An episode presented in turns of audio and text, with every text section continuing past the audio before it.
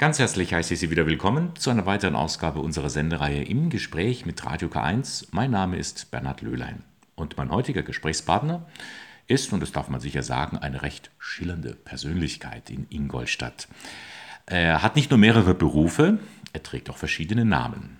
Michael Fein, alias Michael von Benkel, alias Maler Einfaindesign, ist Autor, Maler, Musiker und Richter. Familienvater und inzwischen mehrfacher Opa, der ist ein Tausendsacher und hätte er ein bisschen mehr Stimmen bekommen, wäre er jetzt auch für die Grünen im Ingolstädter Stadtrat gelandet. Also, es ist jemand, mit dem zu reden sich immer lohnt. Herzlich willkommen. Grüße Gott, danke, dass ich da sein darf. Jetzt muss ich natürlich fragen, wie darf ich Sie anreden? Michael von Benkel, Michael Fein, wie nennen Sie sich jetzt am liebsten? Ich würde in der Situation jetzt gern Michael von Benkel sein. Das ist ja mehr der Künstlername, oder? Das ist der Künstlername, aber es geht ja ein bisschen um die Kunst. Ja, nicht nur. Denn als Richter erleben Sie auch so manches, das wird sicherlich auch noch spannend werden. Fangen wir mal mit der Musik an. Äh, Sie spielen E-Gitarre, was noch? Ich habe schon mal Schlagzeug gespielt, ich habe schon mal Keyboard gespielt.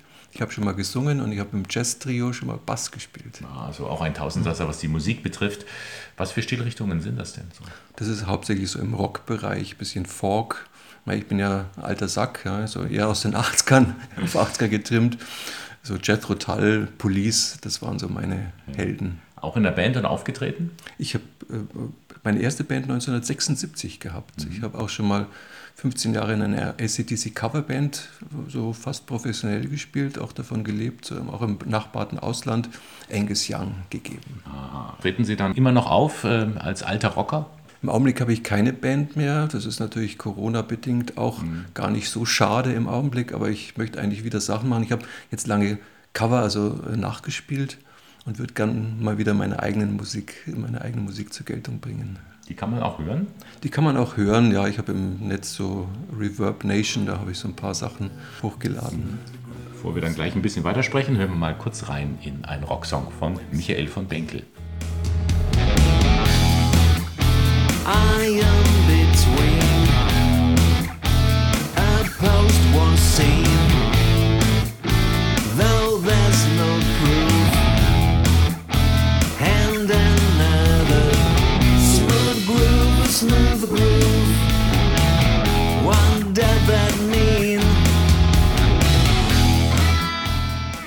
Da geht es ganz schön zur Sache bei Ihnen. Wie würden Sie dann äh, Ihre Kunst als Maler bezeichnen? Auch mehr expressiv, auch schillernd und bunt? Bunt auf jeden Fall, aber äh, Malerei zu beschreiben ist immer schwierig. ja, wir sind malt, im Radio, das ist das Problem. Man malt ja, weil man es nicht anders machen kann. Ne? Man schreibt, wenn man es nicht in Musik fassen kann und macht Musik, weil es in der Musik sein muss. Und malen ist halt, weil es in der Malerei sein muss. Ich habe äh, relativ lang äh, Stadtansichten ge gemacht. Ich habe äh, sehr viele abstrakte Sachen gemacht und mache seit ungefähr ja, fünf, sechs Jahren fast ausschließlich Porträts, großformatige Porträts. Die kann man auch sehen. Sie zeigen immer Ausstellungen? Ich habe öfter mal Ausstellungen, jetzt natürlich im Augenblick nicht. Mhm. Meine letzte war im Rathaus in Pfaffenhofen. Die berühmten Serienmörder, die werden noch irgendwo mhm. nochmal aufgehängt.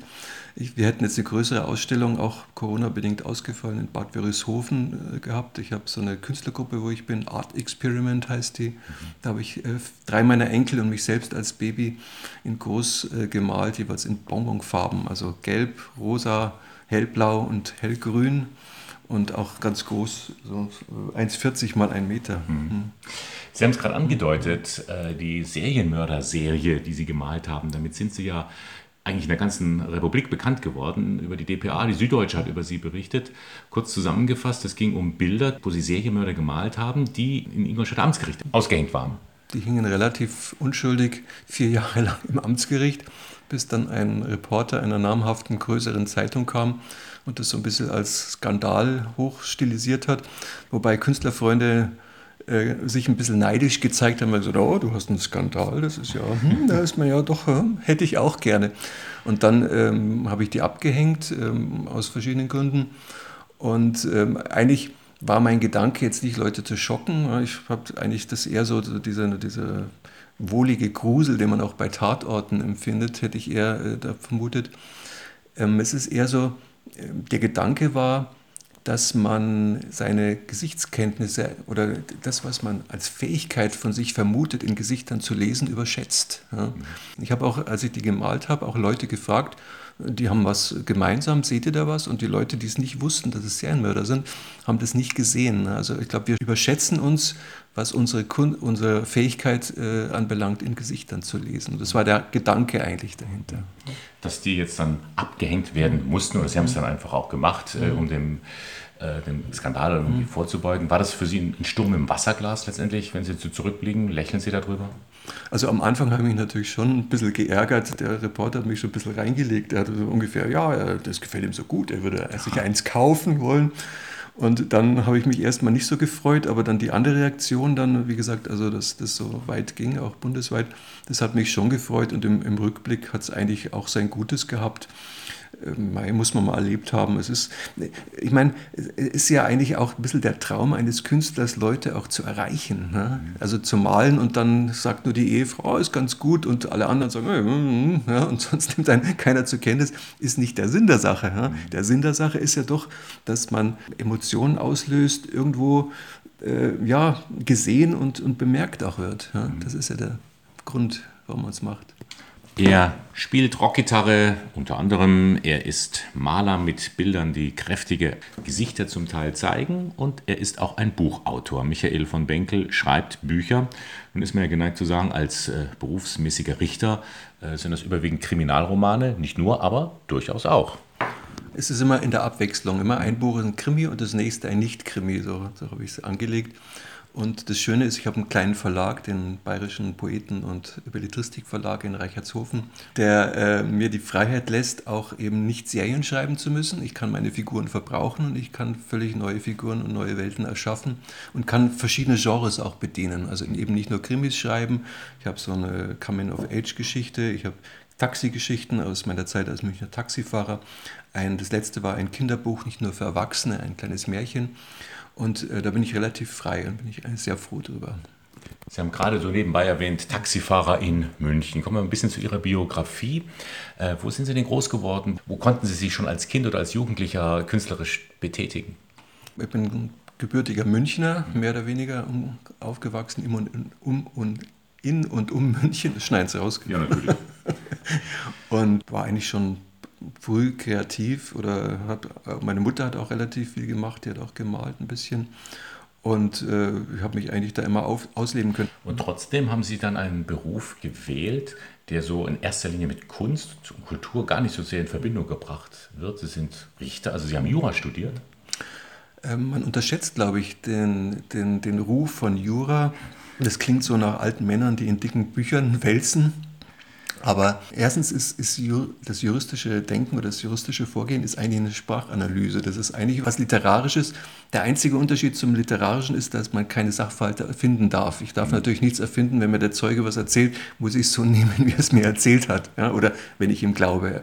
Das ist das Einzige. Aber das ist doch auch, hat viel mit Sprache und auch mit Sprachanalyse zu tun. Und vor allen Dingen ist äh, Jura, äh, Jurist zu sein, auch ein Beruf, da kann man natürlich auch Berufe äh, ergreifen, die sehr abseits des Menschlichen sind.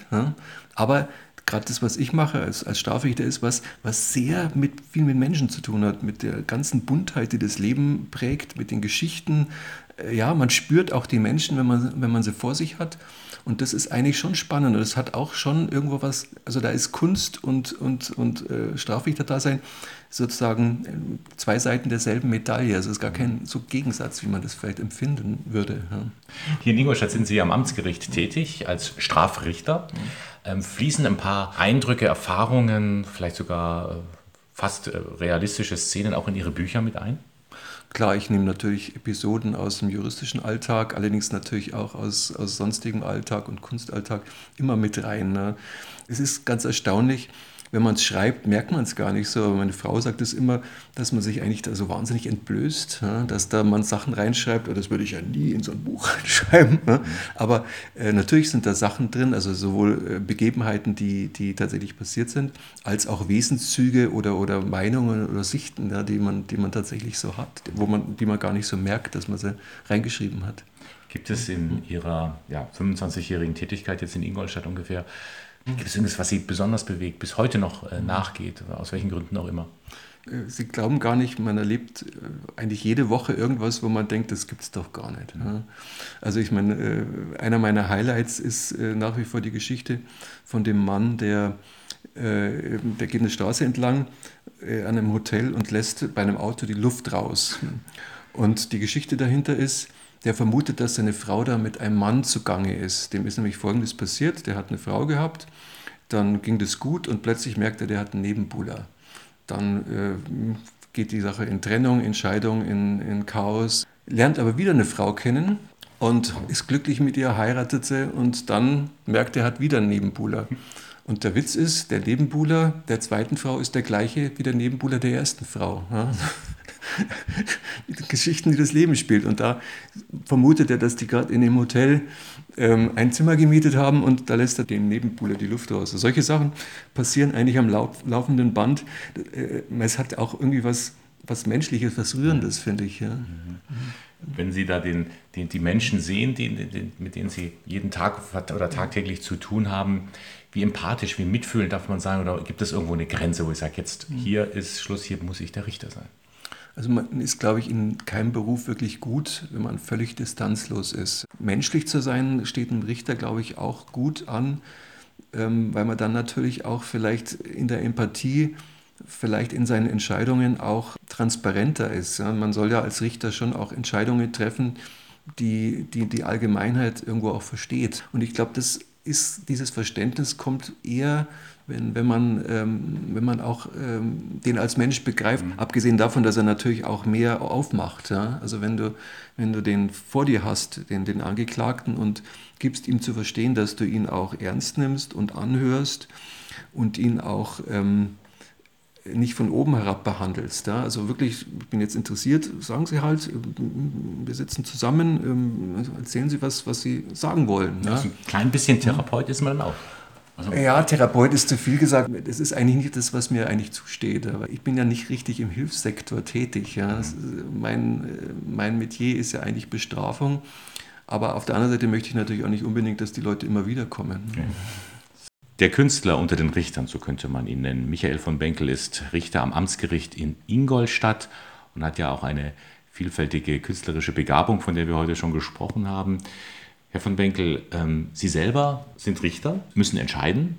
Kommt es dann mal vor, dass Sie dann hinterher sich denken, hm, Gerechtigkeit, das ist ja das, was man auch immer so als Anspruch hat.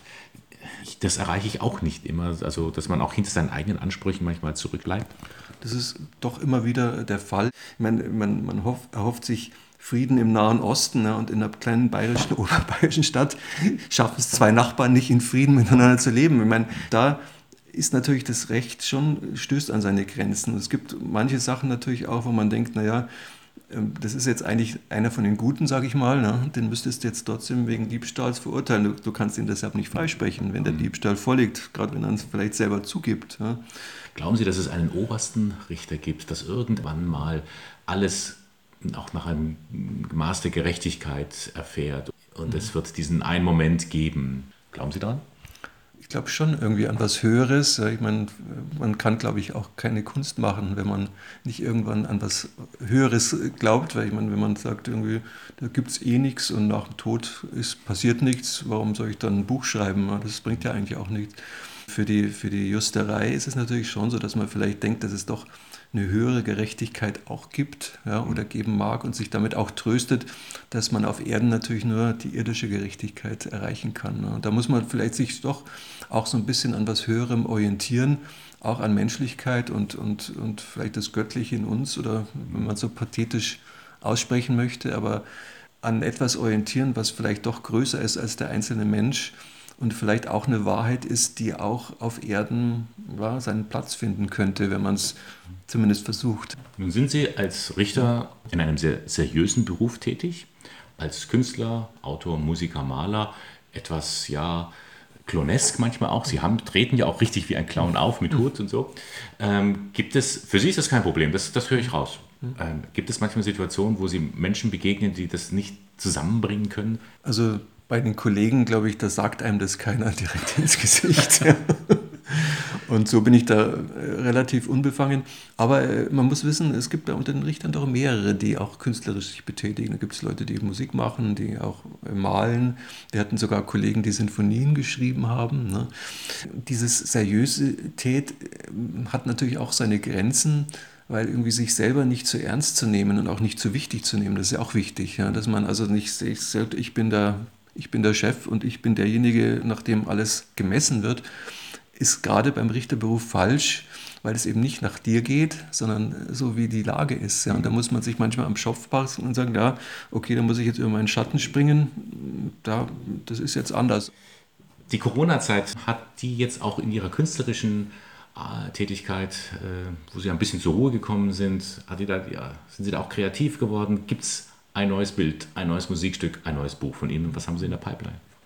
Also ich habe relativ viel Musik gemacht in der Zeit mein neues Buch, äh, darf ich gleich den Titel sagen? Gerne, die, wir werben darüber gerne. Ja. Die, die, Kippen, wenn dich der Hass zerfrisst, das ist wieder ein Krimi. Ähm, das ist hier noch ein, äh, das, Manuskript, das, das da liegt. Das ist das Manuskript, ja. was da liegt. Äh, das sollte eigentlich schon äh, ja, letztes Jahr im Herbst rauskommen. Das hat sich ein bisschen verschoben. Dann hieß es Mai und das war jetzt genau mhm. Corona-Zeit und das wird jetzt im September erscheinen. Die Kippen. Die Kippen. Von Michael von Benkel. Genau. Mhm. Ganz lieben Dank, dass Sie uns einen Einblick gegeben haben in Ihre vielfältigen Bereiche. Zum Schluss darf ich Sie noch bitten für unser akustisches Poesiealbum um ein Lebensmotto. Sie haben am Anfang vor dem Gespräch gesagt, ich habe da eins. Was wäre das denn? Es ist nicht unbedingt ein Lebensmotto, aber es ist ein äh, Spruch der Zeit, habe ich auch schon mal an unsere Garagenwand geschrieben. Allmählich hat der Menschenhand den Regenbogen überspannt.